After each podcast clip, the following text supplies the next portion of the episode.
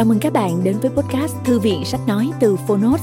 Ở podcast này, chúng tôi chia sẻ phần mở đầu và chương mục của những sách nói bán chạy thuộc nhiều lĩnh vực khác nhau được đội ngũ của Phonos chọn lọc. Mong là thông qua podcast, người nghe sẽ tìm thấy quyển sách phù hợp cho bản thân và cả những kiến thức hữu ích cũng như nguồn cảm hứng, kinh nghiệm giúp cuộc sống hàng ngày trở nên phong phú, hiệu quả hơn. Podcast Thư viện Sách Nói được phát sóng đều đặn vào thứ ba, thứ năm và thứ bảy hàng tuần. Mời các bạn cùng đón nghe.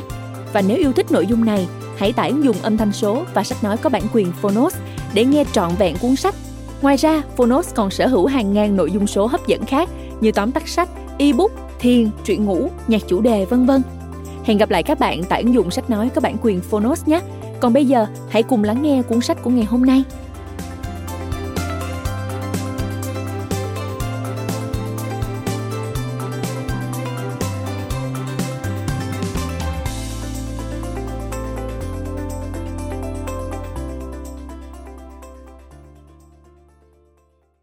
Bạn đang nghe từ Phonos.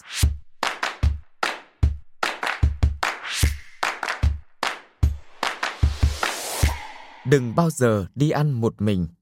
Never eat alone. Và những bí mật dẫn đến thành công thông qua xây dựng mối quan hệ. Tác giả Keith Ferrazzi và Taras. Người dịch Trần Thị Ngân Tuyến. Nhà xuất bản trẻ. Công ty trách nhiệm hữu hạn sách điện tử trẻ ebook Lời nói đầu Núi Powder là một khung cảnh tuyệt đẹp, có tuyết, có rừng, có trời mây, cách thị trấn Eden, thành phố Salt Lake, bang Utah khoảng một giờ đi xe. Năm 2003, một nhóm doanh nhân trẻ đã kêu gọi hùn vốn được 40 triệu để mua khoảng đất 40 km vuông. Họ dự định xây dựng khu nghỉ dưỡng và ngôi nhà thứ hai hay thứ ba, thứ tư, thứ năm cho các doanh nhân thành đạt mong muốn xây dựng một thế giới tốt đẹp hơn. Đây là một tầm nhìn tham vọng, câu chuyện về các doanh nhân trẻ biến ước mơ thành hiện thực là ví dụ tuyệt vời cho những nguyên tắc, triết lý, cách làm mà tôi sẽ thể hiện trong quyển sách này. Năm 2008, Elliot Bisnow, lúc đó chỉ mới 22 tuổi, là anh chàng bán quảng cáo rất thành công cho công ty bản tin email của cha mình. Thành công đến mức công ty phát triển vượt quá khả năng quản trị và điều hành của họ. Bisnow biết mình có lỗ hổng kiến thức nhưng anh không nghĩ đến trường lớp. Cũng đúng, anh đang bị ngập tới cổ và cần ngay câu trả lời từ hôm qua. Quyển sách Đừng bao giờ đi ăn một mình đã thúc đẩy anh nhìn nhận lại vấn đề.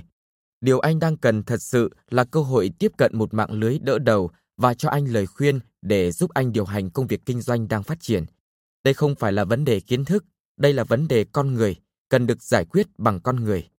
Theo hướng dẫn của quyển sách, anh tạo ra kế hoạch hành động xây dựng mối quan hệ liệt kê tất cả những người tiềm năng, các doanh nhân thành đạt có thể chia sẻ bài học kinh nghiệm với anh. Sau đó, anh nhấc điện thoại gọi cho họ, đưa ra lời chào mời thật hấp dẫn đến mức họ không thể từ chối. Kỳ nghỉ trượt tuyết cuối tuần bao gồm mọi chi phí, Bisnow phải trả 15.000 đô bằng tiền túi, trong đó mọi người có dịp gặp mặt các doanh nhân thành đạt và đỡ đầu cho doanh nhân trẻ.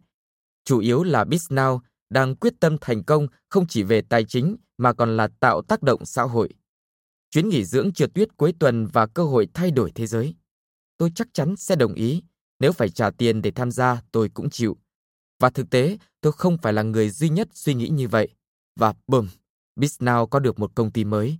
Từ đó trở đi, kỳ nghỉ cuối tuần trở thành một hoạt động kinh doanh sự kiện hiệu quả gọi là Summit Series cho cả hai phía vì lợi nhuận và phi lợi nhuận.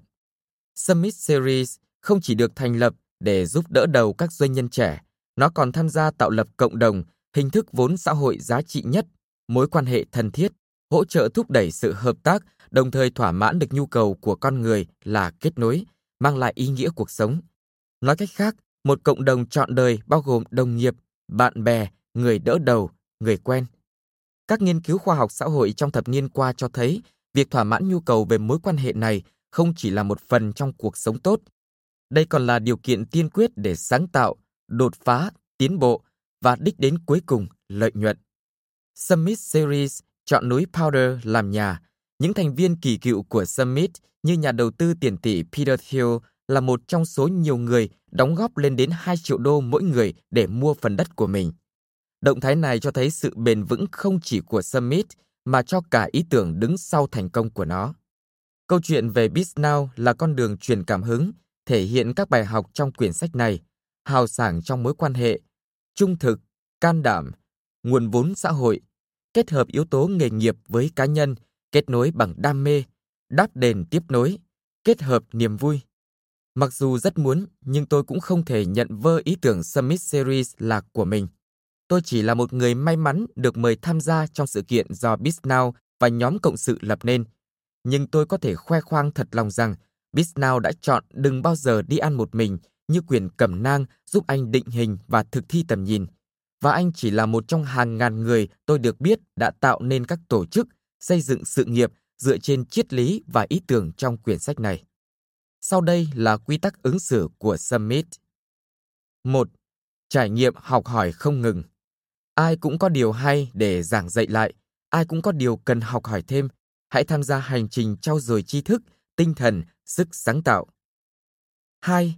Tình bạn Summit Series không chỉ là sự kiện kết nối, tôn chỉ của chúng tôi là kiến tạo tình bạn lâu bền.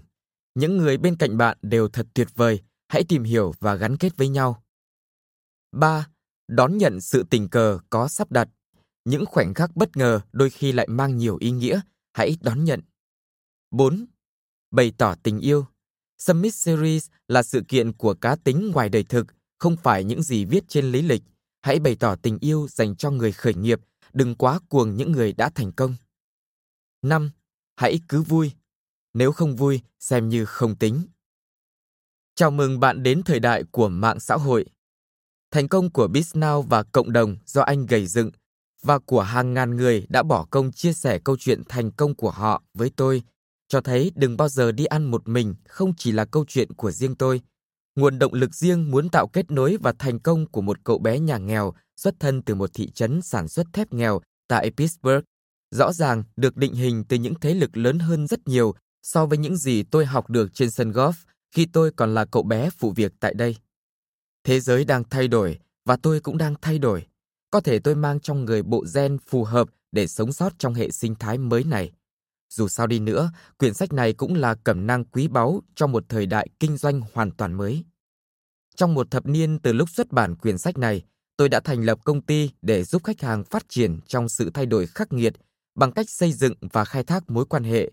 Chúng tôi đã cùng nhau nghiên cứu và thấu hiểu nhiều chủ đề trước kia không thuộc ngành kinh doanh như tình cảm, trực giác, hành vi, niềm tin, tác động, quyền lực, hỗ tương, mạng lưới và nhiều khái niệm khác có liên quan đến cách hòa nhập và làm việc với mọi người. Hai điều tuyệt vời cũng diễn ra song song trong giai đoạn này. Một, xây dựng mạng lưới. Một thời mang nghĩa xấu, giờ đã trở thành ngôn ngữ chung của thời đại, được thừa nhận là tính cách vốn có của con người, không phải một tính cách xấu xa, tham ác mà vốn có như tính cách hỗ trợ qua lại đã thúc đẩy sự phát triển của nhân loại và tạo ra nền văn hóa chung sức. Tiền tệ giá trị nhất ngày nay là vốn xã hội, được định nghĩa là thông tin, chuyên môn, tin cậy và giá trị tổng hợp từ các mối quan hệ của bạn và của mạng lưới xã hội mà bạn đang tham gia. Hai, khoa học đã chứng minh đẳng thức mà cách đây 10 năm chỉ mới là trực giác của tôi. Thành công bằng người bạn gặp cộng thứ bạn chung tay tạo dựng. Mạng lưới là định mệnh, một thực tế được chứng minh qua nhiều nghiên cứu trong các lĩnh vực về mạng lưới xã hội, lan truyền xã hội. Chúng ta là tổng hợp những con người chúng ta gặp. Tài khoản lương, trạng thái tinh thần, sức khỏe, thậm chí số đo vòng bụng của chúng ta cũng tùy thuộc vào những người chúng ta chọn gặp gỡ giao tiếp. Như vậy, kiểm soát được mối quan hệ, đôi khi bạn phải từ bỏ quyền kiểm soát, như bài học tôi đúc kết qua nhiều năm kinh nghiệm, đặc biệt từ khi tôi được làm cha, nghĩa là bạn kiểm soát được sự nghiệp và tương lai của mình. Những bài học trong quyển sách này chưa bao giờ quan trọng, có ý nghĩa lớn lao đến thế. Trong tương lai, xu hướng ngày càng tiến xa theo hướng này. Bọn trẻ ngày nay cắt dây rốn là chuyển sang nối dây cáp. Nhận thức đầu đời của chúng chịu tác động rất lớn của sự nhận thức và giao tiếp liên tục trong thế giới toàn cầu. Quá trình nuôi dạy chịu tác động của mạng xã hội khiến chúng trở nên thành thạo trong nhiều khía cạnh này của việc xây dựng mối quan hệ, nhưng đồng thời cũng ngờ nghệch trong một số khía cạnh khác. Và tôi đoán, thập niên tiếp theo là lúc chúng phải ngồi lọc ra các khía cạnh này hay khác. Và cũng vừa kịp cho cuộc cách mạng tiếp theo. May mắn cho cả hai nhóm độc giả già hay trẻ, quyển sách này đáp ứng cả hai. Khi quyển sách Đừng bao giờ đi ăn một mình ra đời, tôi cũng có đề cập đôi chút về công nghệ, về chiếc Palm Pilot và công cụ quản lý danh bạ cách mạng Blasso. Chỉ bấy nhiêu đó cũng đủ đưa nó hòa nhịp vào trào lưu công nghệ và quản lý mạng lưới mối quan hệ bằng kỹ thuật số. Đến nay, mạng xã hội và các thiết bị di động rõ ràng đã làm biến đổi hoàn toàn cách chúng ta quản lý mối quan hệ, kiến tạo tác động và phát triển vốn xã hội. Qua nhiều năm, độc giả liên tục nhắc nhở tôi rằng quyển sách này cần được cập nhật để theo kịp thời đại nếu tôi muốn nó vẫn xứng danh người bạn đồng hành trong việc xây dựng mối quan hệ của mọi người. Khi cập nhật quyển sách này, tôi vẫn giữ lại đa phần nội dung ban đầu vì thẳng thắn mà nói, nó vẫn còn giá trị áp dụng. Tôi có thêm 3 chương mới và cập nhật nội dung xuyên suốt quyển sách để làm rõ hơn và củng cố vị trí của quyển sách trong thời đại số. Công nghệ cho dù có phát triển thì quan điểm nền tảng của quyển sách, hào sảng, can đảm, niềm tin rằng sự vĩ đại có thể đến với bất cứ ai, không phân biệt xuất thân kinh tế, dân tộc, tuổi tác, giới tính, miễn là bạn có thể mang lại giá trị cộng thêm ngày càng lớn cho mọi người, vẫn còn nguyên giá trị. Hiện nay cũng chính những triết lý văn hóa này đang là cỗ máy hoạt động của mạng xã hội. Đọc, đừng bao giờ đi ăn một mình như thế nào. Bạn sẽ khai thác tối đa quyển sách này nếu khát khao học tập của bạn gắn liền với quyết tâm hành động. Hãy áp dụng các nguyên tắc, chiến lược trình bày trong quyển sách này. Cho dù bạn đang ở độ tuổi nào, trong tình huống nào, thì con đường đưa bạn đến sự vĩ đại cũng bắt đầu ngay lúc bạn có can đảm và quyết tâm mở lòng một cách hào sảng. Phát triển mối quan hệ và hiểu biết xã hội đòi hỏi bạn phải học tập chủ động. Nếu bạn đợi đến khi mình thật thuần thục lý thuyết mới thực hành thì bạn đang phí phạm nhiều tháng, nhiều năm, giả sử cuối cùng bạn cũng hành động. Sau đây là một số điều quyển sách có thể giúp bạn tạo dựng. một Thiết lập chiến lược xây dựng mạng lưới hiệu quả, chân tình, đáp ứng nguyện vọng của bạn, áp dụng được cho cả đời. 2. Thiết lập và điều chỉnh dòng vốn xã hội để đạt những mục tiêu tham vọng. 3. Kết hợp chiến lược và may mắn để liên tục gặp gỡ mạng lưới ngày càng rộng hơn. 4. Chọn lọc và đặt ưu tiên cho các mối quan hệ nhằm tạo ra sự giao tiếp trao đổi có chất lượng, phù hợp với mục tiêu và giá trị của bạn. 5. Nuôi dưỡng thương hiệu cá nhân có sức hút, khuyến khích mọi người chia sẻ thông tin, cơ hội tiếp cận, nguồn lực. 6. Lan truyền thương hiệu này trên mạng xã hội để xây dựng cộng đồng mạng gắn kết. 7. Nâng cao giá trị bản thân trong mạng lưới, đặc biệt đối với công ty và khách hàng. 8. Sáng tạo nội dung đột phá, xây dựng danh tiếng như một chuyên gia và gia tăng tầm ảnh hưởng trên mạng. 9. Được người ta phát hiện và tìm đến trao những cơ hội tốt nhất. 10. Xây dựng cuộc đời mà bạn yêu quý và tạo mạng lưới ủng hộ bạn nhiệt tình. Đã có hơn nửa triệu độc giả từ học sinh trung học đến CEO danh tiếng tại hơn 16 quốc gia trên thế giới, đạt được nhiều điều vĩ đại nhờ tinh thông nghệ thuật làm việc với mọi người thông qua quyển cẩm nang Đừng bao giờ đi ăn một mình. Mời bạn gia nhập cùng chúng tôi. Phần 1. Xác định quan điểm Chương 1. Ghi danh thành viên câu lạc bộ Điều duy nhất quan trọng trong thế giới này là mối quan hệ. Mọi vật tồn tại trong vũ trụ này bởi vì chúng có quan hệ với nhau. Không có điều gì tồn tại một cách độc lập. Chúng ta cũng thôi đừng giả bộ mình là những cá nhân có thể tồn tại một mình. Trích Margaret Whitley Sao tôi lại lạc vào chốn này? Tôi vẫn thường tự hỏi trong những ngày đầu còn là sinh viên năm nhất bỡ ngỡ tại trường kinh doanh Harvard, HBS. Tôi không hề có một chút kiến thức nền tảng nào về kế toán hay tài chính. Trong khi đó, chung quanh tôi là gương mặt đăm chiêu đầy quyết đoán của những nam thanh nữ tú đã tốt nghiệp đại học ngành kinh doanh. Họ là những người đang xăm soi từng con số, phân tích từng bảng tính trong những công ty hàng đầu tại Wall Street. Đa số họ đều xuất thân từ gia đình giàu có, có truyền thống, có phả hệ và có cả con số La Mã theo sau tên mình. Dĩ nhiên, tôi hoàn toàn bị khớp. Tôi tự hỏi làm thế nào một người như tôi, xuất thân từ gia đình lao động, với tâm bằng tốt nghiệp khoa học xã hội, cùng vài năm kinh nghiệm làm việc tại một công ty sản xuất kiểu truyền thống, có thể cạnh tranh với những tay cha truyền con nối đến từ McKinsey hay Goldman Sachs. Những kẻ mà theo tôi đã biết tính toán dữ liệu kinh doanh từ khi còn nằm trong nôi. Đó là nhờ một thời khắc quyết định trong sự nghiệp của tôi, trong cuộc đời tôi.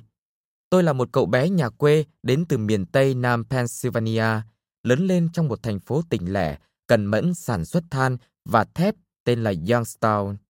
Khu vực của tôi còn nhà quê đến mức bạn không thể nhìn thấy một nóc nhà nào nếu đứng trong hàng hiên của nhà mình. Cha tôi làm việc tại nhà máy thép ở đây. Cuối tuần ông làm thêm công việc xây dựng. Mẹ tôi nhận lau dọn nhà cửa cho các bác sĩ và luật sư ở một thành phố lân cận. Anh trai tôi tìm cách trốn khỏi đời sống tẻ nhạt tình lẻ bằng cách gia nhập quân đội. Chị tôi thì lấy chồng từ khi còn học trung học và sau đó dọn đi khi tôi còn rất nhỏ. Tại HBS, tất cả những nỗi lo lắng trẻ thơ của tôi lại ùa về. Bạn thấy đó, mặc dù gia đình chúng tôi không dư giả gì, cha mẹ tôi vẫn quyết tâm mang đến cho tôi những cơ hội mà anh chị tôi cùng mẹ khác cha đã không được hưởng. Cha mẹ luôn thúc giục tôi và hy sinh tất cả mọi thứ để tôi có được nền học vấn mà chỉ những đứa trẻ thuộc các gia đình giàu có trong vùng được hưởng. Tôi vẫn còn nhớ rất rõ, ngày nào mẹ tôi cũng đến đón tôi tại trường tiểu học bằng chiếc Nova màu xanh sập sệ, trong khi bọn bạn bè tôi nhảy vào chiếc limousine hay BMW. Tôi thường xuyên bị chúng trêu chọc về chiếc xe này, về những bộ quần áo vải ni lông và đôi giày Dockside giả hiệu, bằng chứng hiển nhiên về vị trí xã hội của tôi lúc đó. Theo một cách nào đó, tôi phải cảm ơn những trải nghiệm này, vì nó giúp tôi mạnh mẽ hơn và là động cơ buộc tôi phải thành công. Nó làm cho tôi nhận thức rõ lằn danh giữa người giàu và người nghèo, người có và người không có. Nó khiến tôi tức giận vì nhà mình nghèo. Tôi cảm giác mình bị gạt ra ngoài lề cuộc sống. Nhưng nhìn từ một góc độ khác, những cảm giác này buộc tôi phải lao động cật lực hơn bất cứ ai. Tôi vẫn luôn tự nhắc nhở rằng chính sự cần mẫn đã giúp tôi vượt qua trở ngại và chen chân vào HBS. Nhưng ngoài ra, tôi còn sở hữu một điều gì đó. Nó khiến tôi khác biệt so với các bạn học và vượt trội hơn họ. Có vẻ như tôi đã học hỏi được một điều gì đó rất lâu trước khi tôi đặt chân đến Cambridge. Một điều mà ngay cả những người bạn học hiện nay của tôi vẫn chưa có. Khi còn nhỏ, tôi làm thêm tại một câu lạc bộ chơi golf đồng quê tại thị trấn giàu có kế cận, phục vụ những ông chủ và con cái của họ. Công việc khiến tôi phải thường xuyên suy nghĩ nhiều về người thành công và người không thành công. Tôi quan sát được nhiều điều, chúng đã làm thay đổi cách nhìn của tôi về thế giới. Trong thời gian lặn lội theo chân họ trên sân golf, khi cặm cụi khiêng túi dụng cụ nặng nề, tôi quan sát những người này giúp đỡ lẫn nhau, những người đã vượt tới đỉnh cao nghề nghiệp, cao đến mức cha mẹ tôi chưa hẳn đã có thể biết đến. Họ giúp nhau tìm việc, họ dành thời gian và tiền bạc để giúp những ý tưởng của nhau. Họ đảm bảo con cái của nhau được giúp đỡ vào các trường học tốt nhất, nhận được những suất thực tập phù hợp nhất và dĩ nhiên là tìm được công việc tốt nhất. Ngay trước mắt mình, tôi nhìn thấy bằng chứng thành công sẽ mang đến thành công. Và trên thực tế, người giàu sẽ ngày càng giàu thêm. Mạng lưới bạn bè và đồng nghiệp chính là cây gậy quan trọng nhất trong chiếc túi mà tôi đang mang giúp họ. Sự nghèo khổ, theo tôi nhận thấy, không chỉ là do thiếu nguồn lực tài chính, mà còn do chúng ta bị tách biệt khỏi những con người có thể giúp chúng ta phát huy hết khả năng của mình. Tôi tin rằng cuộc sống, theo một cách nào đó, cũng giống như chơi golf, là một trò chơi mà nếu ta biết luật chơi, biết cách vận dụng nó, ta sẽ chơi giỏi nhất và chiến thắng. Và quy luật tối cao trong cuộc sống chính là cá nhân nào có mối quan hệ với đúng người, đúng tình huống, biết cách sử dụng quyền năng của những mối quan hệ này, đều có thể trở thành thành viên của một câu lạc bộ, cho dù anh ta có xuất thân là một kẻ nhặt bóng mà thôi. Nhận thức này mang đến cho tôi nhiều suy nghĩ. Tôi nhận ra rằng nếu muốn đạt mục tiêu cuộc đời, điều quan trọng nhất không phải là bạn thông minh, bạn có tài năng bẩm sinh hay thậm chí rất ý nghĩa đối với tôi, không phải là nơi bạn xuất thân hay điểm xuất phát của bạn. Dĩ nhiên những điều này có tầm quan trọng chứ, nhưng chúng sẽ không giúp bạn được nhiều nếu bạn không thấu hiểu rằng bạn không thể thành công một mình. Thực tế là bạn không thể tiến đâu xa một mình. May mắn thay, tôi luôn có một khao khát phải đạt được một điều gì đó cho bản thân và thành thật mà nói, tôi rất sợ nếu cuối cùng tôi không nhận được gì cả. Nếu không có khao khát, có lẽ tôi cũng chỉ là kẻ ngoài cuộc đứng nhìn như những người bạn nhặt banh khác trong câu lạc bộ. Lần đầu tiên tôi được học hỏi về quyền năng của mối quan hệ là từ bà Poland. Carol Poland lập gia đình với chủ một nhà máy khai thác gỗ rất lớn trong thị trấn tôi đang sinh sống. Họ có một con trai tên Brad, trạc tuổi tôi, và cũng là bạn của tôi. Họ đi lễ nhà thờ trong thị trấn của tôi. Vào lúc đó, có lẽ tôi cũng muốn mình được như Brad, một vận động viên khỏe mạnh, giàu có và được nhiều cô gái theo đuổi. Tại câu lạc bộ, tôi nhặt banh cho bà Poland. Buồn cười thay, tôi là người duy nhất quan tâm giấu những điếu thuốc cho bà ấy. Tôi lao động vất vả để giúp bà ấy thắng trong mọi cuộc thi tài. Tôi phải đi bộ khắp sân cỏ buổi sáng trước khi cuộc thi tài diễn ra để biết được những điểm khó được bố trí ở đâu. Tôi thử nghiệm để biết sức cản của cỏ. Bà Poland nhờ vậy mà bắt đầu thắng lợi liên tục. Tôi cố gắng làm tốt công việc đến mức bà không ngừng ca ngợi tôi với những người khác. Tôi nhanh chóng được các quý bà yêu cầu phục vụ. Trong năm đầu tiên, tôi đã được nhận giải thưởng người phục vụ tốt nhất trong năm, cho phép tôi được nhặt banh cho Arnold Palmer khi ông có thời gian đến chơi tại sân golf trong thị trấn của mình. Arnold cũng bắt đầu với vai trò nhặt banh tại câu lạc bộ La Trobe và sau đó thì sở hữu luôn câu lạc bộ này khi ông thành đạt. Tôi xem ông như thần tượng của mình. Ông là một bằng chứng sống cho thấy thành công trên sân golf hay trong cuộc sống không liên quan gì đến giai cấp. Điều cần thiết là cơ hội tiếp cận và tài năng ít nhất là trong trường hợp của ông. Có những người có cơ hội tiếp cận thông qua gia đình hay tiền bạc. Một số khác nhờ vào chính những việc họ làm như Arnold Palmer. Điểm nổi trội của tôi đó chính là sự chủ động và động lực. Arnie là một dẫn chứng đầy khích lệ cho thấy quá khứ của bạn không nhất thiết phải tiếp diễn trong tương lai. Bà Poland giới thiệu tôi với tất cả mọi người tại câu lạc bộ mà bà nghĩ có thể giúp tôi, và nếu bà thấy tôi có dấu hiệu sao nhãng, chính bà là người cảnh cáo tôi trước. Tôi giúp bà trên sân golf và để đáp lại nỗ lực và sự chăm sóc của tôi, bà giúp tôi rất nhiều trong cuộc sống. Bà cho tôi một bài học đơn giản nhưng sâu sắc về sức mạnh của sự hao sảng. Khi bạn giúp người khác, họ sẽ giúp lại bạn. Đền đáp là một thuật ngữ nghe rất kêu mà người ta đặt ra để thể hiện nguyên tắc này. Tôi thích dùng từ chăm sóc hơn. Chúng ta quan tâm chăm sóc lẫn nhau và vì vậy chúng ta tìm mọi cách để làm điều tốt cho nhau. Chính vì những ngày cơ cực này, cộng với bài học trên, khi chính thức bước vào học kỳ đầu tiên tại trường kinh doanh, tôi nhận ra rằng những sinh viên tại Harvard với thái độ siêu cạnh tranh, cá nhân hóa, không hiểu gì về cuộc sống. Thật ra thành công trong bất cứ lĩnh vực nào và đặc biệt là trong kinh doanh đều dựa trên nền tảng làm việc cùng nhau chứ không phải là làm việc chống lại nhau. Cho dù tiền nhiều bao nhiêu cũng không thể vượt qua được một sự thật không biến đổi. Kinh doanh là một tổ chức của con người do con người chi phối và quyết định. Và khi vào học kỳ thứ hai, tôi đã bắt đầu tự đặt câu hỏi ngược lại. Làm thế nào những con người này có thể leo lên đến nấc thang này? Tôi khám phá ra rằng nhiều bạn học của tôi thiếu chiến thuật và kỹ năng để nuôi dưỡng và xây dựng mối quan hệ. Tại Mỹ, và nhất là trong kinh doanh, chúng ta đã được dạy dỗ phải biết tôn thờ chủ nghĩa cá nhân kiểu John Wayne. Những người cố tình tìm cách nhờ cậy người khác giúp đỡ mình, được gọi những cái tên xấu xí như ăn bám, đỉa đói, mượn đầu heo nấu cháo, đục nước béo cỏ. Tuy nhiên, với kinh nghiệm của mình, tôi nhận thấy sự hiểu lầm còn rất phổ biến đối với những người tích cực xây dựng mối quan hệ cũng như bản chất của việc xây dựng mối quan hệ.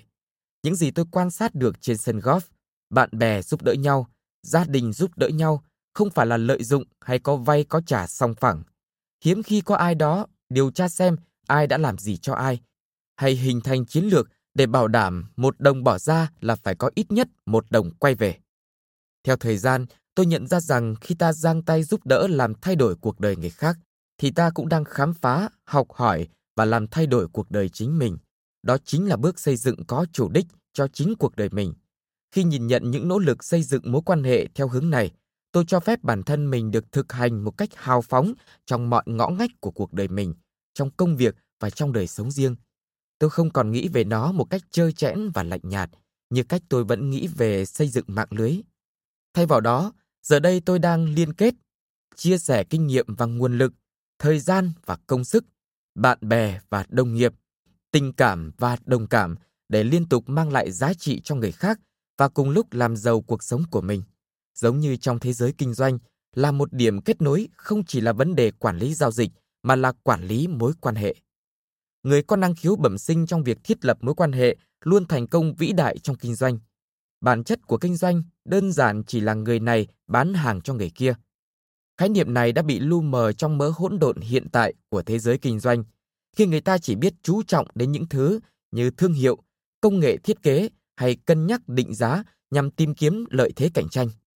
Nhưng thử phỏng vấn bất kỳ một tổng giám đốc hay chủ doanh nghiệp hay nhà chuyên môn nào được xem là thành công về cách thức đi đến thành công của họ, tôi dám cá với các bạn, họ sẽ không đề cập đến những thuật ngữ chuyên môn như trên đâu. Nhiều khả năng là bạn sẽ nghe họ nhắc đến những người đã giúp họ trên suốt chặng đường với điều kiện họ trả lời một cách trung thực và họ không quá tự kiêu về thành công của mình. Sau hơn hai thập niên vận dụng sức mạnh của mối quan hệ một cách thành công vào trong chính cuộc sống và sự nghiệp của mình, tôi càng tin rằng xây dựng mối quan hệ là một kỹ năng quan trọng trong kinh doanh và cả trong cuộc sống mà bạn cần phải học. Vì sao? Bởi vì nói thẳng ra, người ta chỉ làm ăn với những người ta biết và quý mến. Sự nghiệp trong bất cứ ngành nghề nào bạn có thể tưởng tượng ra cũng hoạt động theo nguyên tắc này, ngay cả trạng thái tâm thần và cảm giác hạnh phúc của con người. Theo như nhiều cuộc nghiên cứu, cũng chịu ảnh hưởng phần lớn từ sự ủng hộ, sự hướng dẫn và tình cảm chúng ta nhận được từ cộng đồng mà ta đã dày công xây dựng cho bản thân. Tôi đã mất khá nhiều thời gian xác định cách thức liên kết với mọi người.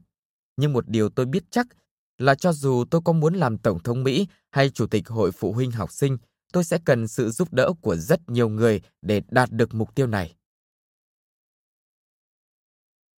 Tự giúp đỡ, một cách dùng từ sai. Làm thế nào bạn biến một người quen thành một người bạn? Làm thế nào bạn lôi kéo mọi người đầu tư cho bạn thăng tiến? Làm thế nào có những người đến dự buổi hội thảo và ra về với hàng loạt những cái hẹn ăn trưa và hàng chục khách hàng tiềm năng, trong khi có những người cùng tham dự buổi hội thảo ấy và ra về chỉ với cảm giác khó tiêu mà thôi. Đâu là những nơi có tiềm năng để bạn đến gặp những người có khả năng ảnh hưởng đến cuộc đời bạn. Từ những ngày sống và lớn lên tại La Trobe, tôi đã biết tiếp thu tri thức và lời khuyên từ tất cả mọi nguồn, bạn bè, sách vở, hàng xóm, thầy cô, gia đình. Sự khao khát muốn vươn mình của tôi không bao giờ được thỏa mãn. Nhưng trong kinh doanh, tôi phải công nhận không có gì tạo ảnh hưởng nhiều bằng người đỡ đầu. Trong mỗi giai đoạn phát triển của cuộc đời, tôi luôn tìm kiếm những người thành công nhất quanh mình và xin được nhận sự giúp đỡ và định hướng của họ. Lần đầu tiên tôi nhận biết được giá trị của một người đỡ đầu là từ một luật sư trong vùng tên là George Love. Ông này và một người môi giới chứng khoán trong vùng, Won Saling, đã nhận đỡ đầu tôi.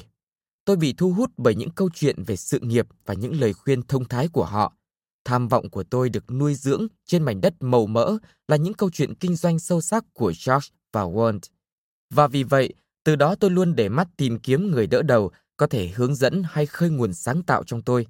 Sau này trong cuộc sống, khi tôi có cơ hội tiếp xúc với những nhà lãnh đạo công ty, chủ cửa hàng, chính trị gia, những người đi tiên phong trong các lĩnh vực, tôi bắt đầu hiểu rõ hơn cách tiếp cận của những nhân vật thành đạt này. Làm thế nào họ kêu gọi sự giúp đỡ của nhiều người khác nhằm đạt mục tiêu của mình. Tôi nhận thấy rằng xây dựng mạng lưới thực thụ chính là tìm cách giúp người khác thành công. Xây dựng mạng lưới là cố gắng cho nhiều hơn nhận. Và tôi thật sự tin có một loại kinh cầu nguyện bao gồm những nguyên tắc cứng rắn để biến triết lý đơn giản này thành hiện thực. Những nguyên tắc này chắc chắn đã giúp tôi đạt được nhiều điều mà tôi không bao giờ nghĩ mình có thể. Chúng đưa tôi đến với những cơ hội bị che khuất đối với những người có gốc gác như tôi. Chúng là chiếc phao cứu sinh mỗi khi tôi thất bại, mà thất bại không phải là chuyện hiếm trong đời. Chiếc phao này chưa bao giờ hữu dụng hơn khi tôi nhận việc lần đầu tiên sau khi tốt nghiệp tại Deloitte and Touche Consulting. Nếu tính theo tiêu chuẩn truyền thống, tôi là một người tư vấn mới vào nghề, chẳng hiểu gì cả. Đặt trước mặt tôi một bảng số liệu là mắt tôi đã thấy mơ màng. Chính xác như tình huống của tôi khi lần đầu tiên được giao dự án, tụ tập trong một căn phòng chật hẹp, không có cửa sổ nằm ở ngoại ô. Bên cạnh là hàng đống hồ sơ chất từ sàn nhà lên đến đụng trần. Cùng với vài nhà tư vấn năm nhất như tôi, chúi đầu vào một biển thông tin. Tôi đã cố gắng, tôi thề là mình đã thật sự cố gắng, nhưng tôi không thể. Tôi hiểu tình trạng chán nản này có thể giết chết tôi. Tôi chắc chắn chẳng mấy chốc nếu không bị đuổi thì tôi cũng tự xin nghỉ. May mắn thay, tôi đã bắt đầu vận dụng một số quy luật xây dựng mối quan hệ mà tôi đang học. Trong thời gian rảnh, khi tôi không phải nhức đầu cố gắng phân tích những bảng tính đầy số, tôi tìm gặp những người bạn học cũ, các giáo sư, sếp cũ hoặc bất cứ ai có thể trông chờ vào hưởng lợi từ Deloitte. Tôi dành cuối tuần để phát biểu tại những buổi hội thảo nhỏ được tổ chức khắp nơi về nhiều chủ đề khác nhau mà tôi đã học tại Harvard dưới sự chỉ giáo của Len Schlesinger, người mà tôi vẫn còn chịu ơn vì đã giúp tôi tạo được phong cách trình bày hiện nay. Tôi làm tất cả những điều này vì muốn mang lại thêm khách hàng và tạo tiếng tăm cho công ty mới của tôi. Tôi có những người đỡ đầu ở các phòng ban khác nhau trong công ty, kể cả CEO Pat Loconto. Tuy nhiên, kết quả làm việc năm đầu tiên của tôi vẫn không khá lên được. Tôi bị đánh giá thấp vì không làm những gì được giao một cách nhiệt tình và tập trung mà đáng lẽ tôi phải thể hiện. Nhưng những người giám sát của tôi, nhờ vào mối quan hệ mà tôi đã thiết lập, cộng với việc họ có biết về những hoạt động ngoại khóa của tôi thì lại nghĩ khác. Chúng tôi đã ngồi lại với nhau viết ra một bản mô tả công việc hoàn toàn không tồn tại trước đó trong công ty.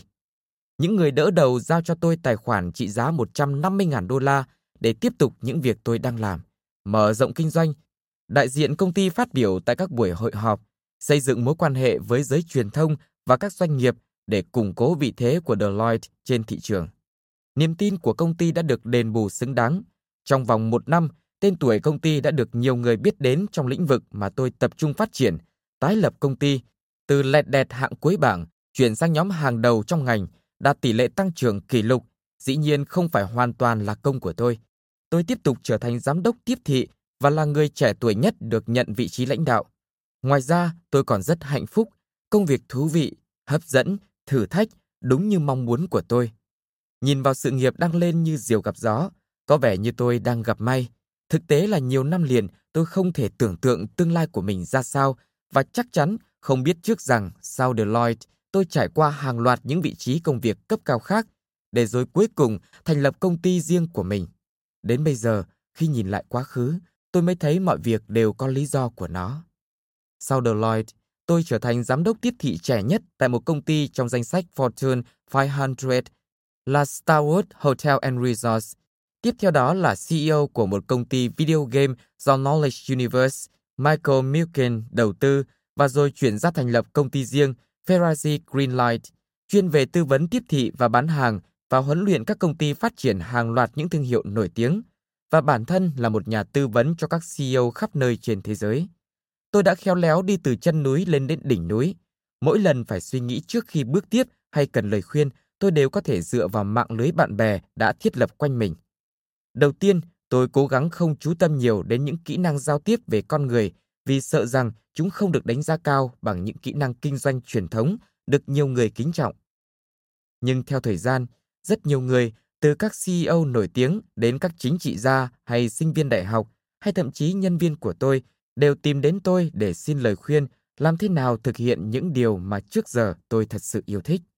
Tạp chí Grants bình chọn tôi vào danh sách 40 nhà lãnh đạo kinh doanh dưới 40 tuổi và Diễn đàn Kinh tế Thế giới trao cho tôi danh hiệu nhà lãnh đạo tương lai. Thượng nghị sĩ Hillary Clinton đặt vấn đề vận dụng kỹ năng nối kết của tôi để kêu gọi quyên góp cho tổ chức phi lợi nhuận mà bà ủng hộ là Save America's Cheshires. Bạn bè và CEO của các công ty trong danh sách Fortune 500 nhờ tôi giúp đỡ họ tổ chức những bữa tiệc tối thân mật cho các khách hàng hiện tại và tiềm năng tại các khu vực quan trọng trên cả nước Mỹ. Các sinh viên MBA gửi email cho tôi tha thiết được học kỹ năng giao tiếp mà họ không được dạy trong trường. Tất cả những yêu cầu này đã được chuyển thành những khóa huấn luyện nghiêm chỉnh và đưa vào các chương trình MBA danh tiếng tại Mỹ. Những kỹ năng mềm mà tôi sử dụng để đi đến thành công hôm nay, tôi nhận thấy có thể truyền đạt được cho người khác để cùng hưởng lợi từ kinh nghiệm học hỏi. Dĩ nhiên, xây dựng mạng lưới quan hệ không phải là điều kiện cần và đủ để thành công, nhưng để tạo dựng sự nghiệp hay thiết kế cuộc sống mà có sự giúp đỡ ủng hộ của bạn bè, gia đình, đồng nghiệp thì cũng có nhiều điểm lợi. Một, cuộc sống không nhàm chán. Bạn có thể cảm thấy mất thời gian, đôi khi mất quá nhiều thời gian, nhưng không bao giờ nhàm chán. Bạn luôn cảm thấy mình học hỏi được rất nhiều về bản thân, mọi người, công việc kinh doanh, thế giới và thật thú vị. 2. Sự nghiệp dựa trên các mối quan hệ tạo tiền đề tốt cho công ty bạn đang làm việc vì mọi người đều hưởng lợi khi bạn phát triển. Người ta nối kết với bạn vì họ nhìn thấy giá trị bạn mang đến. Bạn cảm thấy hạnh phúc vì đồng nghiệp và công ty đều đóng góp và chia sẻ thành công với bạn. 3. Nối kết theo đúng nghĩa của nó với sự linh hoạt, hỗ trợ và cơ hội để hoàn thiện bản thân rất quan trọng trong thế giới công việc hiện nay. Sự trung thành và ổn định trước đây chỉ có thể tìm thấy trong các tổ chức giờ đây có cả trong mạng lưới của chúng ta. Không còn nữa khái niệm làm việc trung thành cả đời tại một công ty. Chúng ta giờ đây là những nhân tố tự do, tự mình quản lý sự nghiệp của mình thông qua nhiều công việc và công ty khác nhau. Và bởi vì đơn vị tiền tệ phổ biến ngày nay là thông tin, một mạng lưới rộng khắp là cách chắc chắn nhất để trở thành nhà lãnh đạo tiên phong và duy trì vị thế này trong lĩnh vực riêng của mình. Ngày nay, trong điện thoại của tôi có tên khoảng 10.000 người sẵn sàng nhất điện thoại khi tôi gọi. Họ sẵn sàng chia sẻ kiến thức, giúp đỡ, khuyến khích, ủng hộ và thậm chí cả sự quan tâm và tình yêu nữa. Những người thành công nhất mà tôi được biết nếu tính trong nhóm không phải là người đặc biệt tài năng, có học vấn cao nhất hay duyên dáng nhất, nhưng họ đều có quanh mình một nhóm những nhân vật đáng tin cậy, tài năng, biết khuyến khích để giúp đỡ khi cần. Muốn được như vậy thì cần phải dày công, nó đòi hỏi bạn phải đổ mồ hôi như tôi đã làm thời còn phục vụ trong sân golf. Muốn như vậy, bạn phải suy nghĩ không chỉ cho bản thân mà cho người khác nữa.